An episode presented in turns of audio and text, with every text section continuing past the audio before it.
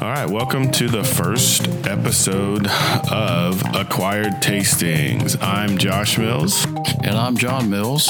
and tonight's episode is going to be about wine. We're going to be doing two different wines from the south of France. Uh, we're going to be doing the Whispering Angel Rosé from Côte de Provence.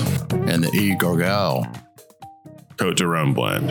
Uh, both wonderful wines. I'm super excited to get started. So, also, we have to kind of snack on as our pairings tonight. We have some Genoa salami, we have some prosciutto americano, uh, Comté cheese from France, we have some English cheddar, and a French goat cheese, as well as an Italian salami called Bresaola. That's out of beef tenderloin, and then apples and strawberries. So it's going to be good tasting. I'm pretty excited. What about you, Dad? Yeah, I'm getting thirsty and hungry all together. Why don't we get started? All right, let's get into it. So, the first one we're going to talk about tonight is the Whispering Angel Rosé. Now, like I said, this is a rosé from the Côte de Provence. So, we're talking down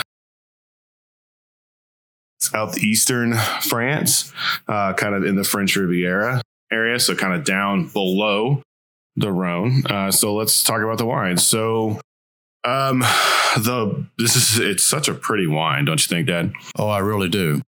it's kind of like a salmon a salmon color like a really light medium pink um, it's gorgeous looking in the glass We wish you could see it. yeah hopefully you've got some with you um, Oh, so the smell, Josh. You yeah we, you smell this oh, man. there's a lot of like bright fruit on it a lot of like white cherries some white strawberries and just you get a lovely mineral mineral characteristic on it Is that a Grenache Blanc? So this is a blend of Grenache, Cinsault, Syrah, Carignan, and Vermentino. Shiraz, are you kidding? Yeah, Syrah's in there. And it probably it, one of the things is going to help give it some depth and some uh, color as well. So since this being our first episode about wine, you're going to hear uh, probably me do some funny things in the podcast. Um, so like we've talked Am I about. supposed to laugh when you do that? I mean, you can. You definitely could. So, like I like I've said before, I'm a I'm a level one sommelier, and so I taste wine differently. You may hear me aerate. You may hear me, you know, kind of expert, you know, put it back into a cup, not the same cup I'm drinking out of. Don't worry. Um, but it just kind of helps me get some of the flavors. So, um, all right, let's taste this one.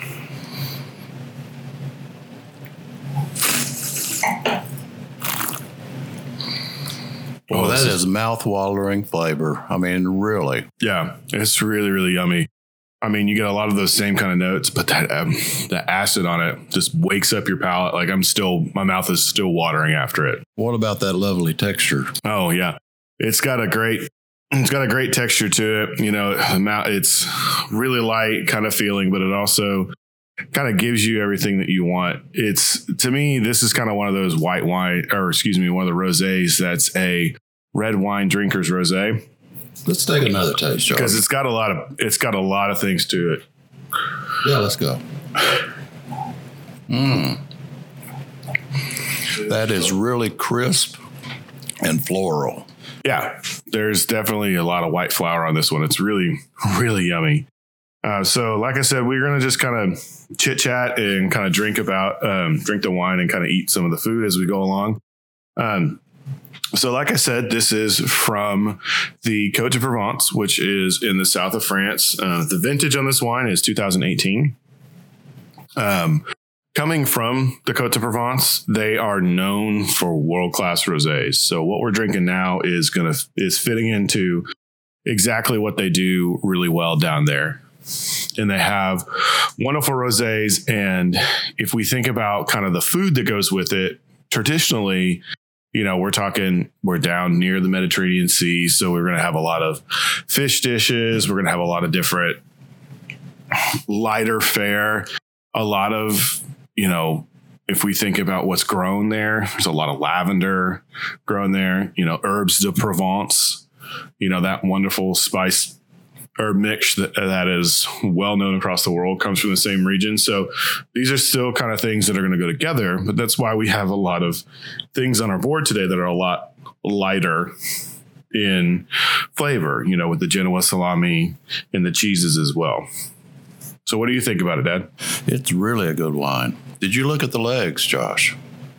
No, tell me about them. So they're not real long legs, but you know that you they're very distinct on the glass. Maybe you ought to tell the listeners what we're talking about. Legs. Uh, they're wondering legs on a glass. So- what?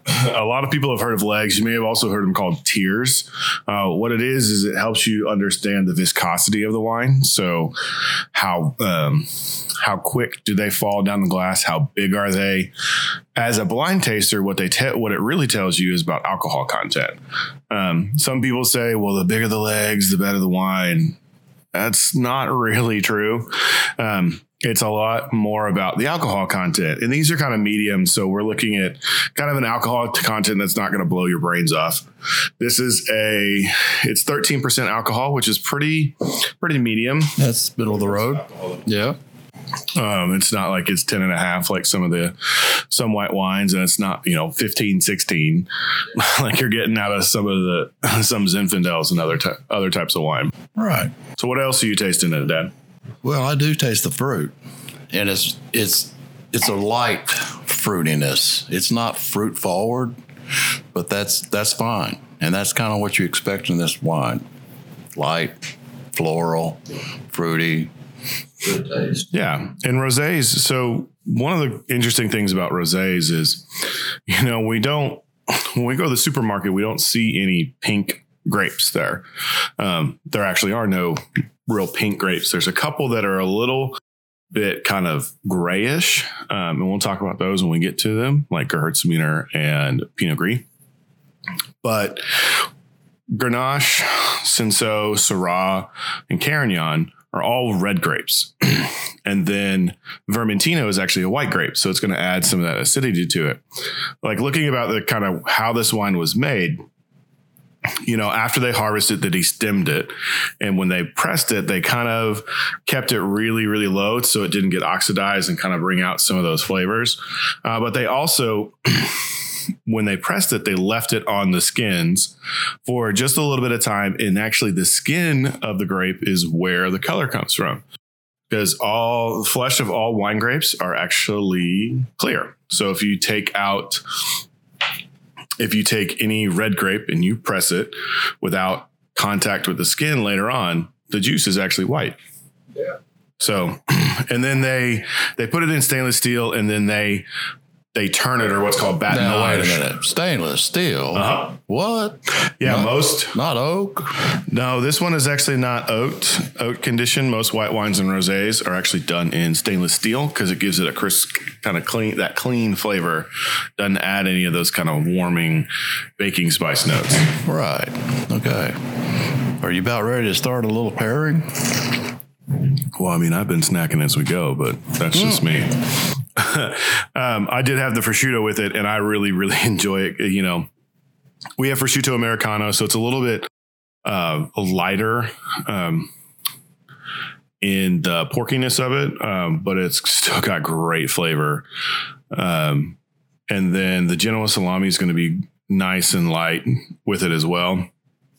I mean, when I had it, the the prosciutto really didn't change to me really didn't change the wine that much and that's one of the things about pairing is you know your wine can actually change based on what you're eating You don't want to overpower the wine with the food. And so if we had a, a peppery sausage, this would not really work well. probably not So have you tried strawberries with it? i have not i just had a piece of the comte and the comte actually brings out some of the bitterness within the wine because of its fattiness and its kind of extra salt content but it's really good what was Well, the that, that strawberry went well with it too. You know, the, the strawberry kind of adds to the fruitiness of it. Uh, doesn't distract from the flavors. So very nice, very nice pairing. Yeah, it's really good. So when it comes to pairing, there's a couple different philosophies that some people have. You know, there is kind of the best one is what grows together goes together. So if we think about if we were to have a fish dish with this, which would be great because, you know, Cote de Provence is down near the sea. If we had things for um, seasoned with herbs de Provence would be great. Another thing we you want to do is you want to enhance both the food and the wine. And that can be done with like I call them like like pairings. So, Dad, what I want you to do for a like like pairing is I want you to try the goat cheese that we have with oh. some of the white wine because, right. as we talked about this rosé, that there's a lot of acid in it, and goat cheese has actually a lot of acid to it as well. So this is what's going to be a like like pairing. So it's going to be that acid, it's going to have those acidic components that are going to go together and elevate both of them. Absolutely correct, Josh. Absolutely. So how does it taste different? goat cheese really goes well with it. It it doesn't distract from the fruitiness. You still have the fruitiness, but they just pair so well. Yeah. Here's a fun fact for you. The Greeks were the first to take advantage of France's wine area that we're talking about, Provence and, and Rhone. And guess when they did it? 2,500 years ago. Wow. So France has been France has been a winemaking area for a long, long time. Yeah, I mean, they're, you know, some people attribute the Romans and the Greeks to moving moving wine wine grapes or wine excuse me or grapevines into France during their occupation to help grow and basically water the army. Yeah. So, um, one thing you're going to notice as you drink, especially wines like white wines and rosés, and even red wines, if you put a little bit of a chill on them, is that they're going to evolve as they warm up. So, we're going to go back to this wine now for a second, kind of look at it. And red wines will also kind of open up as they get oxygen to them. So, I'm going to go back and give it another sniff and another taste.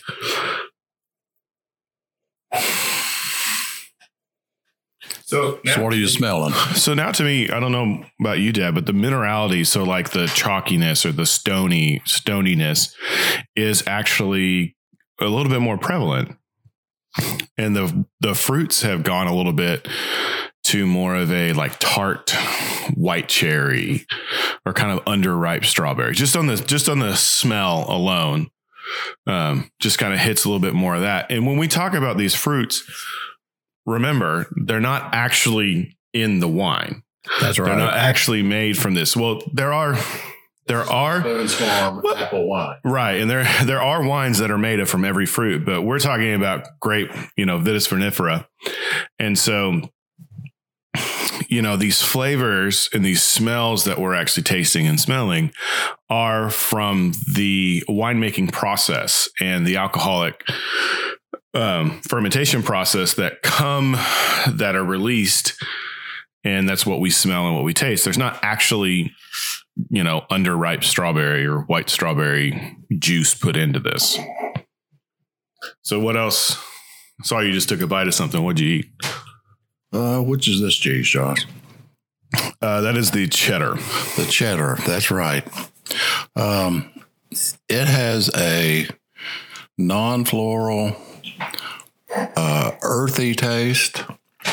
Mm-hmm. And let me let me see what the wine does. You know, it the cheese didn't overpower it. The wine still has, and it, I think the cheese brought out some of that earthiness that's natural with those grapes and the and the soil that it was uh-huh. grown in. So that's a very good taste as well. Good. And as we're tasting this, I think, you know, in in the actual taste of the wine as it opens up, the fruit actually is coming a little bit more prevalent as it warms up. And I, I mean, there's a reason that Whispering Angel markets this as one of the world's most popular rosés. I mean, it's it's it's delicious. It doesn't disappoint. Here in Arkansas, you know, this runs between 23 and 27 dollars so it's a pretty good value for your for your buck. Dad, you were telling me at one point when you guys were traveling, you saw this in Norway. Is that right? That's correct. That's correct. So it's it's world class. It is super yummy. So, um, the so we were talking about going to talk about the pairings again. Um, we talked about like like pairings. We talked about what grows together goes together, and then another one is a contrast. So you can have things that will balance each other out. So kind of like a yin and yang thing. We really don't have a yin and yang pairing. I think on our plate on our plate right now. Um, the bresaola, maybe because it's going to be very salty, but it's not going to have that fat. So you kind of want to play around with your tastes, and so a contrasting a contrasting pairing would be something like if you take a like a pinot noir or a rosé and you actually put it and you put it with a fish or a good Beaujolais, a cru Beaujolais with a fish. Because you know the old rule, red with red with meat, white with fish. You know, that was the standard. That was for- the old rule. that was the standard for a long time. And there are a lot of great pairings, but you don't want to pigeonhole yourself because there are some great, you know, opposite pairings. One of the crazy ones is that I've heard is Thai food with Riesling. So you Now, have is that a sweet Riesling or a non? they're going to be more of the dry Rieslings or even Mhm. a little Yeah. bit sweeter because Thai food is usually what? spicy. spicy. And you need something to kind of balance the spice on the other end. And that more sweeter style white wine is probably going to be better. But if you were to have probably like a Cabernet or a Syrah or a Zinfandel, something with that's big with a lot of alcohol, that may not work because alcohol actually will enhance heat Yeah. taste. Right. So I So can you'd, you'd be having heat on heat. having heat and eat and just keep sweating. Well, there are some people who like that. I mean, those people that eat, you know what, habaneros and That's right. ghost peppers and all those things together. I'm not a ghost pepper person. Yeah, No. me, me either. I'm a wuss when it comes to this. So, so let's uh final thoughts, Dad. What do you think about this wine? Oh, we love it. And in fact, it's one of my wife's go to, you know. So when we go uh, to a, our favorite liquor store and it's Wine Wednesday, it's time to stock up on Whispering Angel. Yeah. Yeah. So uh, we're, like we've said before, we're in uh, Little Rock, Arkansas, and it is currently, what is it, June 30th when we're recording this, June 28th, and it is already hot down here. We're hitting 90 degrees. upper 80s and 90s. Like it's so hot today and humid. We've had a couple pop up thunderstorms come through. And so rosés are fantastic for Arkansas summers because they're just light and refreshing.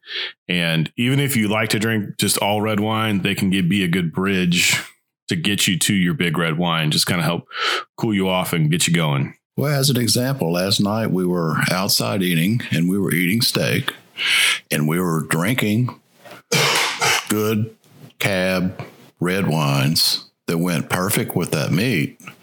But we we could have had something that was like this rosé that might have been wonderful and go with that steak and be cooler and nicer because we were outside in the heat. Mm-hmm.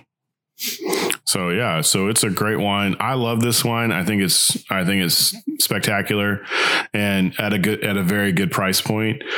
And it to me it kind of hits all the but it hits all the buttons when I want a good rosé.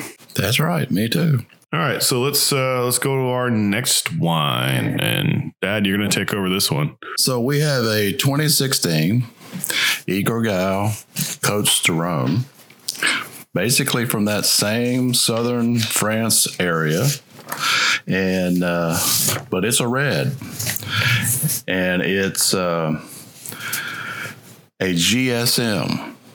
So Josh, what is GSM? Besides one of my favorite blends, it is a Grenache Syrah Mourvedre blend. And so this one is 50% Shiraz, 40% Grenache, and 10% Morvan. How do you say it? Movedra. Movedra. I'm not French. That's okay. So it um, it it is a very good wine. Why don't we do a taste first, Josh? Yeah, let's go through it. Yeah. It's a beautiful color. Yeah, it's a deep, deep red. Mm-hmm. Almost like inky purple. Yeah, it's it's still it looks so good. Color's not putting anything in the tears, which sometimes we call when it when it comes to red wine and we look at the tears, we can also look at the staining. So if there's any color transfer into the into the tears, that kind of lets us know some of the extraction level and could help figure out the grape if you're doing this blind. Now, this one is put up for a full 18 months before it's released. And it's put up not in steel, but it's put up in oak barrels. Does it say what type of oak that is? No, it doesn't. Um, Probably French. it could be uh, an American oak because that's what we saw overseas. You know, when you make bourbon, that bourbon oak can only be used once.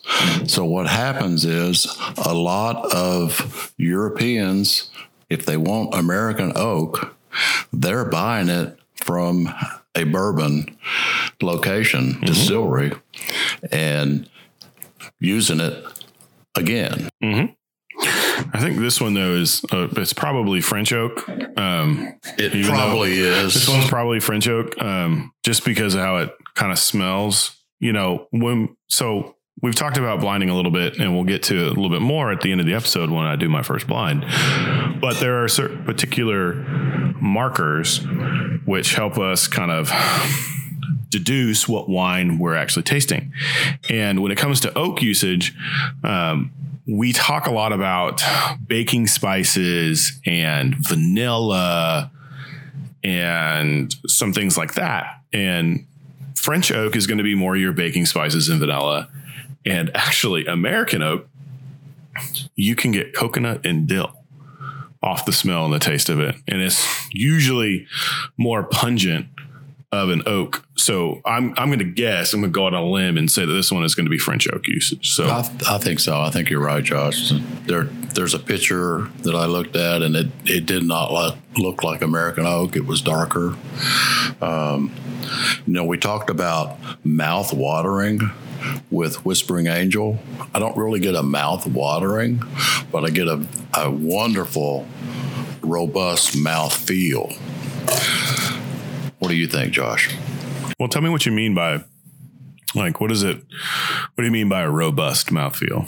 So when I when I take that sip with Whispering Angel, it's not thin per se, but it's it's that mouth watering thinness compared to this robust mouth feel. And when I say mouth feel, it's like it's not chewy necessarily like a big robust cab Right. but it's moving in that direction. Yeah. So when it comes to red wine, and actually all wine, the, you know, we have things that make our mouth water, and we have things that dry our mouth. Um, mouth water is acid. Mouth dryers are tannins. So you may have heard me kind of aerate my wine, and I actually will chew it a little bit, and then I can spit it into a cup or expectorate it into a cup, and there the tannins will present themselves on different places within your mouth. So for me, this is a lot of like gets on my lips and my teeth. Exactly. Exactly. but it also is it also kind of coat it is coating and very good. It's delicious. The fruit the fruit on this is is really good. It's good black cherries, black blackberries. Yes, that's I'm getting some dark currants with that. Mm-hmm. I'm also getting because probably because of the Shiraz, I'm getting not a black pepper, but I'm getting like a white pepper. Mm-hmm. Just a little a little under the cover, but it's a little a little peppery Oh yeah. as opposed to a real big Shiraz. Yeah, it's definitely got that pepperness and a little bit of a little bit of I like for me, it kind of has that smell kind of reminds me of like raw or cooked good cooked meat. You know, it kind of has that. Now, I hope we're not grossing any of you out, but we're saying all these things that we're getting in the wine, and it's not actually like none of it's bad. No, no. It's just when we taste the wine, you know, it tastes good. It really tastes good. And then what we're doing is we're dissecting it. We're going deeper into it, thinking about more of what's there and why do I think this is good?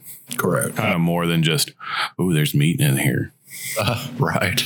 So it's, and when I say white pepper as opposed to black pepper, it's white pepper to me is a lot more subtle.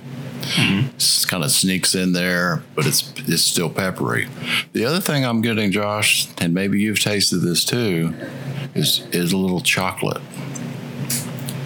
I can I can kind of get a little bit of chocolate. For me, it's not. It's when it comes to chocolate, it's more like bitter cocoa powder than like biting off of a chocolate bar. It's especially not milk chocolate. No, it's not a milk chocolate. It's more of a bitter- No, Bitter kind of no, we wouldn't want milk in here.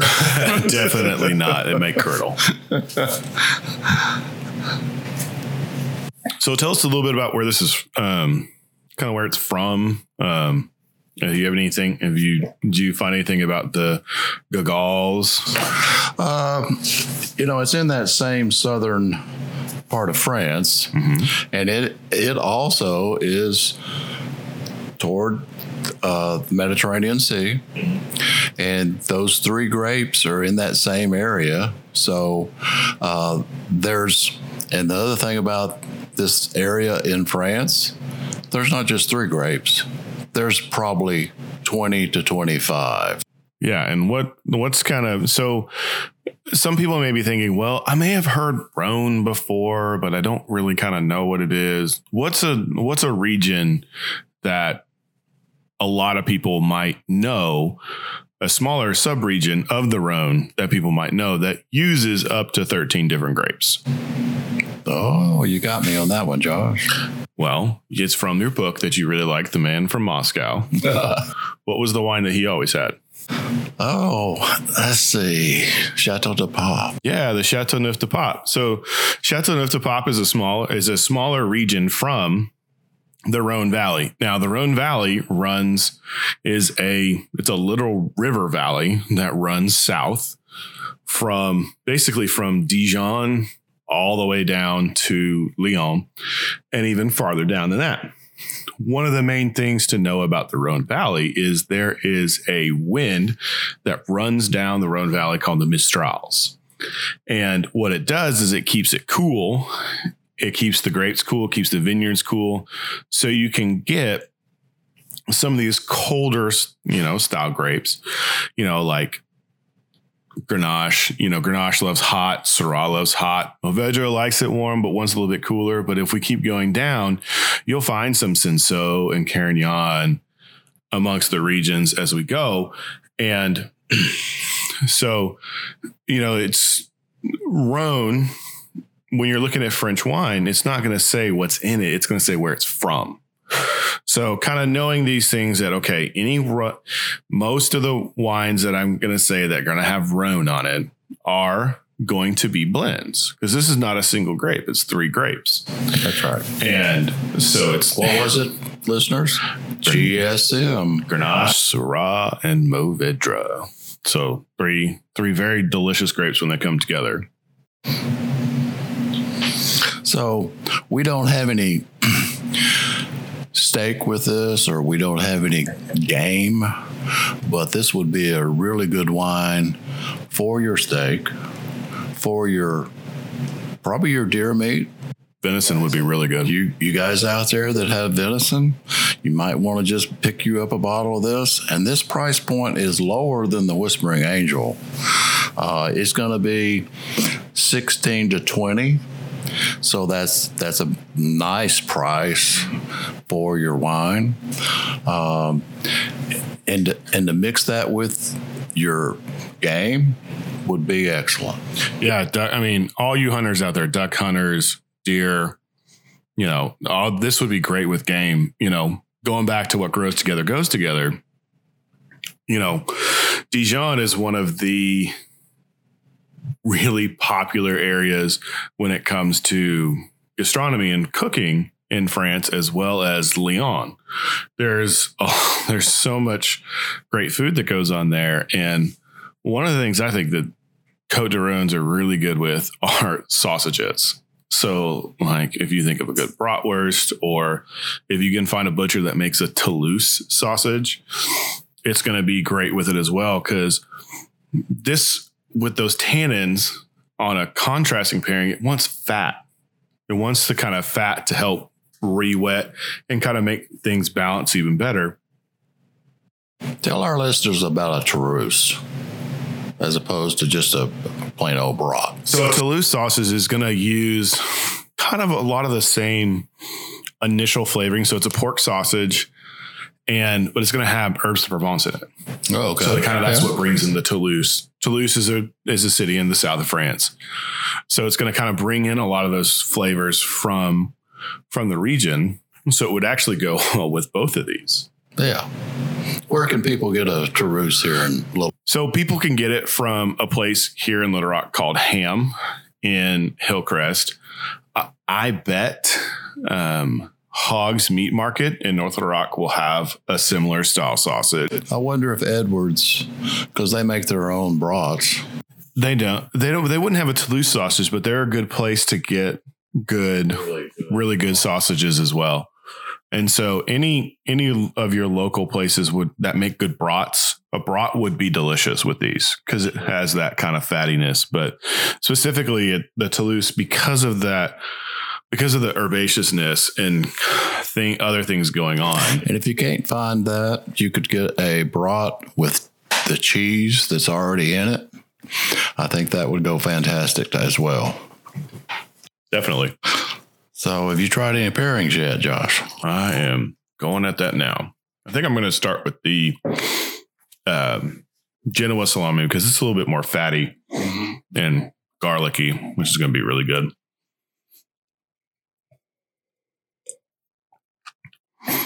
So I just tried a strawberry. Yeah.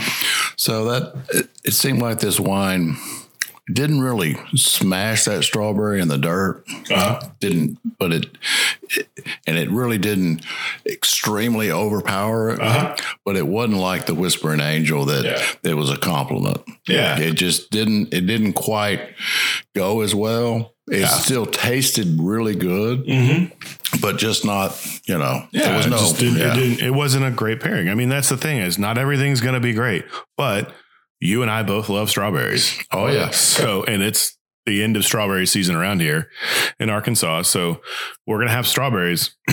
and if it doesn't go great, you know what? The wine's good, the food's good.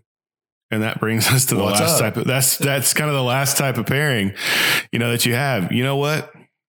Drink what you like and eat what you like. If you like Sauvignon Blanc and you like steak, drink a Sauvignon Blanc with, with while you're eating steak. Because you know what? If you don't like Barolo and you get a Barolo with your steak, you're not going to enjoy it. Mm-hmm. So that's the last type of pairing so that, that you can do is just drink what you like and eat what you like. But I'll tell you, going with what we have, the Genoa salami and the and the Côtes du Rhône is really good. It actually kind of helps your mouth to water again. You know, it just it gives it that fat so the wine is not so drying and kind of kicks up some of the fruity element, the fruit and the earth elements of it as well. trying that now just just to make sure you're right. He's always got to double check. Mm-hmm. What do you think about the apples with this? I don't know. I just had a drink. Let me try an apple. All right. And we've got good some like Honey Crisp apples those are the best apples in our our house. I think apple. I think your discussion was correct. Yeah. That that fatty meat, that that yeah. Oh, that's the you had the Bresaola. I had the Bresaola, that's right. Yeah. But that went very well. Uh-huh. Yeah, that beef tenderloin, air dried beef tenderloin is gonna be really good with it too. The apple, you know, it's not the best. You know, apple, it's it's having a hard time holding up to the wine and it's kind of taking out all of the fruit from the wine and just kind of leaves it Blah? really kind of missing. So Oh no. to me, but you know, apples are good. I'm gonna try some cheese here. This one. So the wine's opening up too. So I've noticed that as, as well. as you know, when it comes to red wine, as oxygen hits it, it's going to do what's called open up.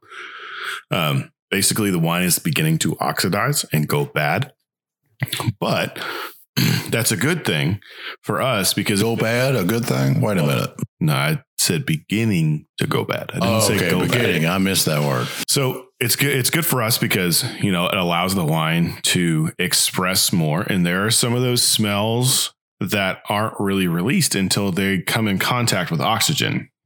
And so when that happens, it kind of opens it up and kind of gets you some different flavors. You know, we're getting, a, I'm getting a little bit more of the kind of that meatiness, the kind of earthy, dusty road kind of flavors with this now that I wasn't quite getting at the beginning. And the fruit's kind of showing a some little of bit that more. pepperness went away in my mind, yeah. but the It kinda- earthiness is is more. Mm-hmm. You're kind right. of blew off a little bit. And I'm going to try the bresaola because I love bresaola. What do you think? It's really good. I wonder about goat cheese. I don't know. Let's see. So one of the things mm, that's good. Wow. Say Yeah. It's really good. Kind of reminds me of eating a steak. Like having like the bresaola Yeah. with kind of it takes me back there. So one of the things about I never cut my steak that thin. that's true. You unless it's on a cheesesteak, right? All right. So, talking about Igagal a little bit, uh, has been making wine in the Côtes du Rhône in the Rhone region for hundreds of years. They've been they're one of the kind of names to go to when you're when you're looking for wine that comes from the Rhone, no matter what region it's from. And another thing about Igagal that I did not know until I was getting really in depth is they will usually have a larger percentage of Syrah in their d'Aron blend than other makers within the region. So there's no law requiring a specific amount within the Côtes du Rhône. You just have to use the uh, the Grenache, the Syrah, and the Mourvedre. Um, but Igagal is always going to be one of the ones that has a higher Syrah content because they have a lot of property in the Rhone in the Rhone region that is that grows Syrah. They have uh, Côte-Rôtie, which is up in the north of the Rhone Valley, and they have got Chateau de Pop as they go on. And something else about Côtes du Rhône, and my dad kind of alluded to it, is this wine is a deal. You know, 16 to $20 for this wine. I think actually, if you go on Wine Wednesday, it might be 15. Yeah. And Côtes du Rhônes to me are one of the values when it comes to wine because I have found a great Côtes du Rhône um, from an importer named Kermit Lynch that I can find it for like $12, $13 a bottle.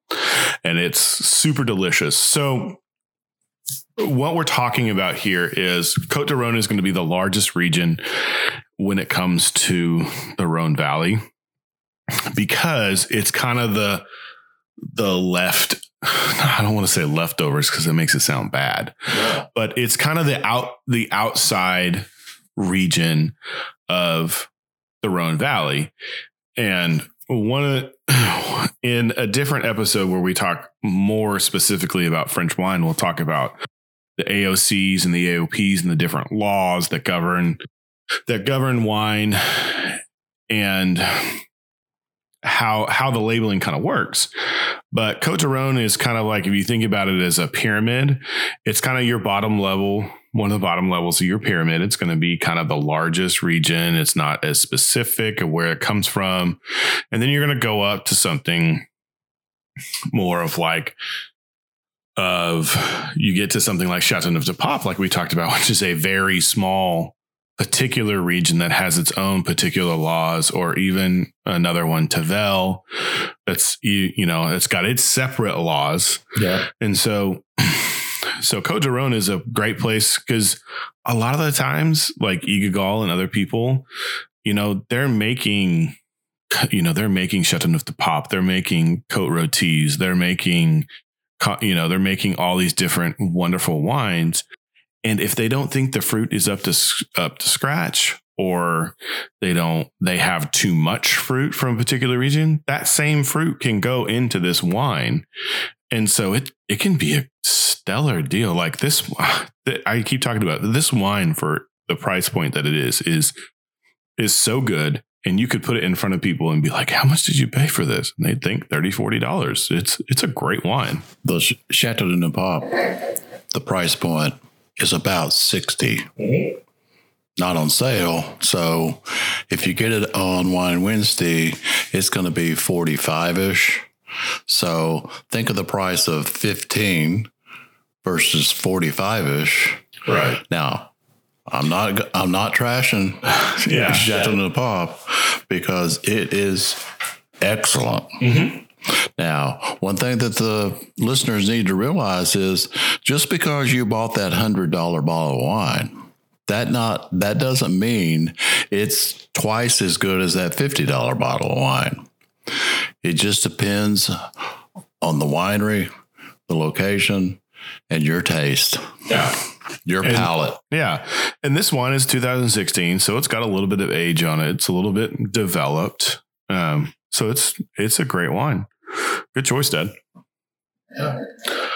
So All I'm- I'm about I'm about out. I think we're about ready for the blind. I think so. So each week, um, one of us will be blind tasting whatever it is. So this week it's going to be wine. And since I'm more of the wine guy as of right now, don't worry, Dad, you will be doing wine blinds later.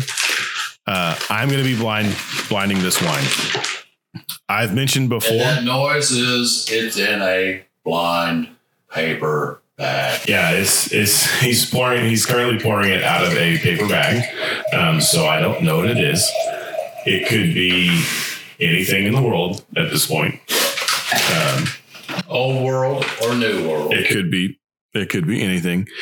And like I mentioned before, I am a level one sommelier from the Court of Master Sommeliers, and so I have a specific way that I taste through wine. Um, they call it the grid. I have a couple friends who may join us in later episodes that are WSET or WSET uh, level wine professionals, and they taste wine a little bit differently. Um, so when they do it, it may be a little different. So if you want to kind of follow along with what I do, uh, you can go to you can Google the Court of Master Sommeliers resources page, and you can find you can find on there their tasting grid. And I'm going to be using the certified um, tasting grid, and I'm going to add a few things that I know as well. And later on, as we go, I will post a tasting grid, which I used when I was a floor sommelier that was developed by a friend of mine who was going after their um, advanced in their advanced level for the Court of Master Sommeliers. So so far, all Josh knows is that wine that I just poured is red. Yes. So, and if you haven't seen the movie Somm, um, kind of the way tasting works at the master sommelier level, which is the top level, is you will be seated in front of six wines and you have 25 minutes to taste through these wines and decide where they're from, what grape they are, and what vintage. So, what year were they made? and along the way, you get points for saying particular things or hitting particular markers in the wine. Now, at the level, the highest test that I've taken is the certified. And at the certified, you get two wines, one white, one red. And you have a piece of paper that you fill out and you turn in to the master sommeliers and they grade it. And it's in conjunction with your written test that you take. Um, so since I was practicing with a somebody who is going after their advance and they do it all verbally, I learned how to do it verbally. So that's what we're going to be doing today. All right, let's get started. All right. All right. So this wine is a red wine. So the first thing I'm going to go through is I'm going to go through how it looks. Um, this is a red wine. It is kind of, it is a medium concentration of ruby and going out to the edge. It is just kind of goes through a watery meniscus. There's no change in color as it goes, as I have it tilted to the side and it goes out to the edge. Um, there's no evidence of gas, so like bubbles, and there's no real evidence of sediment. Uh, some of the secondary colors of the wine are kind of it's it's a pretty deep, deep ruby, almost verging on purple. Um, when it comes to the tears, uh, there's no staining, so there's no color in the tears, and they are. I just call them kind of the viscosity of them medium. Yeah. So they're not too big. They're not really going that fast. Um, so it kind of tells me the alcohol is going to be medium on it. And let's smell it now. All right, this wine is clean. There's no noticeable f- faults in it. There's maybe there's maybe some uh, Brettanomyces on it. So what Brett is is kind of makes it smell like horse. Smell like what? It smells like sweaty horse. Oh no, Josh. That's not a bad Oh, thing. It's just I got the wrong wine. no, it's fine. It's fine. It just it kind of help. What it does is it helps me understand possibly where it's from because there's Yeah. particular regions that have Brett. Anyway, continuing. I say this is going to kind of be a youthful young wine uh, when it comes to the fruits on this wine.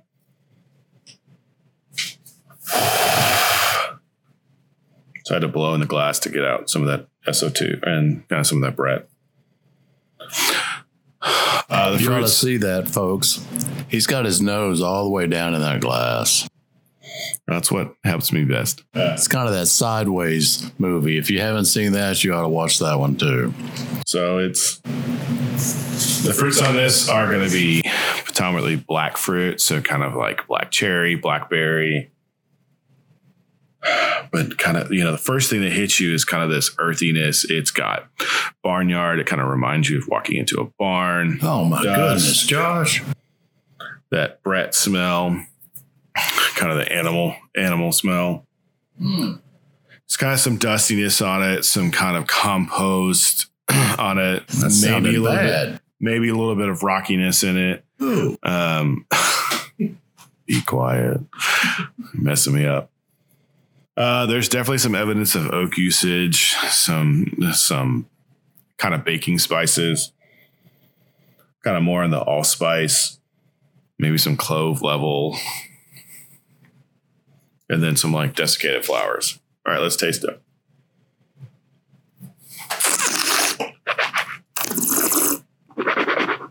Oh my goodness. All right, so acid, acid on this one is medium. Tannins are medium plus. I'm still feeling them up on my up on my lip. Uh, alcohol, I call it medium plus in the alcohol. So kind of confirming what the legs were telling me, it is a kind of rounded wine, um, medium medium body, and it is bone dry.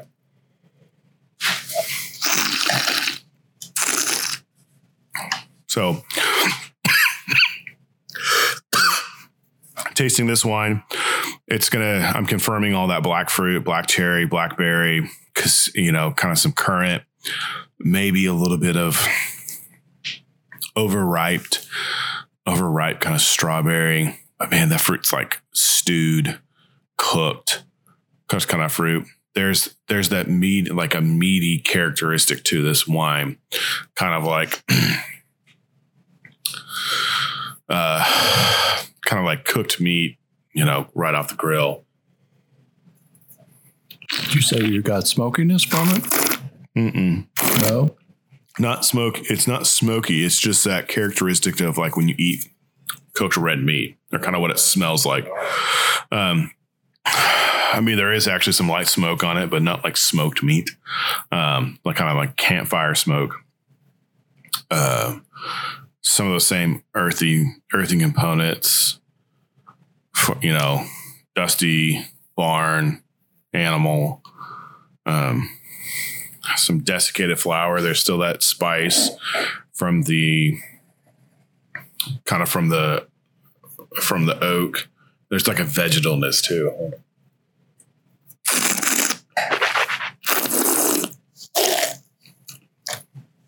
Yeah, there's like a green, kind of like a greeniness to it, like almost like green pepper, but not quite. Hmm. Um, so this is a good wine. I am enjoying this wine. Um, it's kind of, uh, I'd say it's a little bit out of balance. It's a little bit balanced toward more of those earthy characteristics, uh, kind of the barn, the barn, the Brett, those kind of things.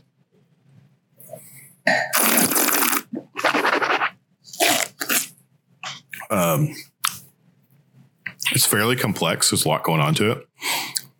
The finish kind of keeps going. So I'm going to call this finish medium plus. All right. So I've gone through it. So now what I'm going to do is I'm going to come to an initial conclusion. So I'm going to kind of take everything that I've talked about and start to decide what this is. So I think. Can you tell if it's old world or new world? So based on how this tastes, I think this is a old world wine. I think it comes from a moderate climate, so not really hot, not really cold, but I think it's tending toward the hot. I think the possible grapes in this wine are Syrah, Cabernet Sauvignon, Merlot, and maybe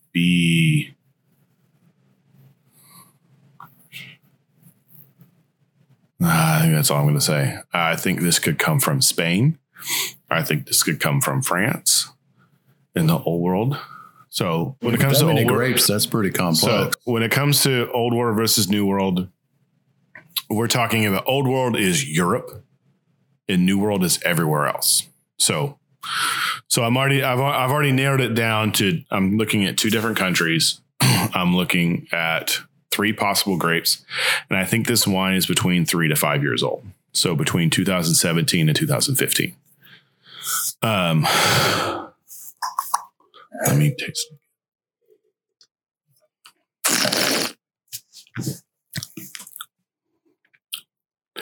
I think that this is a not, not just because we tasted it tonight, but I think this is a a Syrah, a Syrah based wine from France, from the Rhone, and I'm going to call it at 2017. All right, there you have it. That's Josh's thoughts. So next week we'll reveal what wine Josh tasted, and we'll reveal how well he did. And next week we're doing beers, right, Josh? We're going to be doing beer. So, kind of the theme of the episode is we're going to be doing lagers versus ales, uh, kind of breaking it down to some of our basics when it comes to beer. So, Dad, you got the ale. So, what are you going to be doing? I'm going to do a Diamond Bear Pale Ale. Cool. Uh, local So, brewery. listeners, you know we're from Little Rock. And if you know Diamond Bear, you know they're on North Little Rock side of the river. Now, this pale ale is of an English style. If you want to go out and buy this beer, go to your local liquor store. I'm sure you'll find it, or you can uh, you can clearly buy it at the brewery. It comes in a green can, and it says beer in its natural state, Diamond Bear Pale Ale, English style. And if you're not from Arkansas and you can't find this beer because it's not it's not really distributed outside of Arkansas too much, um, just go to your local liquor store and ask them for an English for an English style pale ale, um, and that will be great. And then what I'll be doing, since I'm doing the loggers, I'll be you doing another local brewery called Flyway, and I'll be doing their RNT Amber Lager. So it's an it's RNT Amber Lager. It's from another local brewery in North Little Rock called Flyway. And I'll talk about kind of more where the name comes from in the next episode.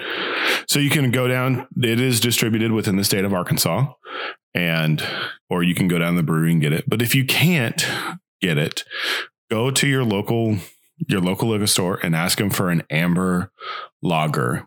They might point you to Dos Equis, which is fine, which because it is a lager, an amber lager, and they may give you some other ones. So, and we're going to be doing the kind of the same thing with our pairings. We're going to have kind of some heavy, heavier meats. Um, so I think we'll probably have some of the, excuse me, we'll probably have some prosciutto again because we like to kind of have that because it's a good base base when it comes to meat. Um, we'll also probably have some bratwurst with this episode to kind of bringing some of the beer thing. And with cheese, we're probably going to focus on a little bit of a sharper cheddar kind of style cheeses. So, well, thank you for tuning in this week and to uh, our to our acquired tastings. Follow us on Instagram at acquired tastings, Twitter at acquired tasting. Find us on Facebook and subscribe to our podcast on your favorite podcast platform. We hope you had a good time. We hope you enjoyed the wines. Go out and buy them. Go out and buy the beers. Be ready for next week. Yeah, and we'll see you next week. All right. Bye bye.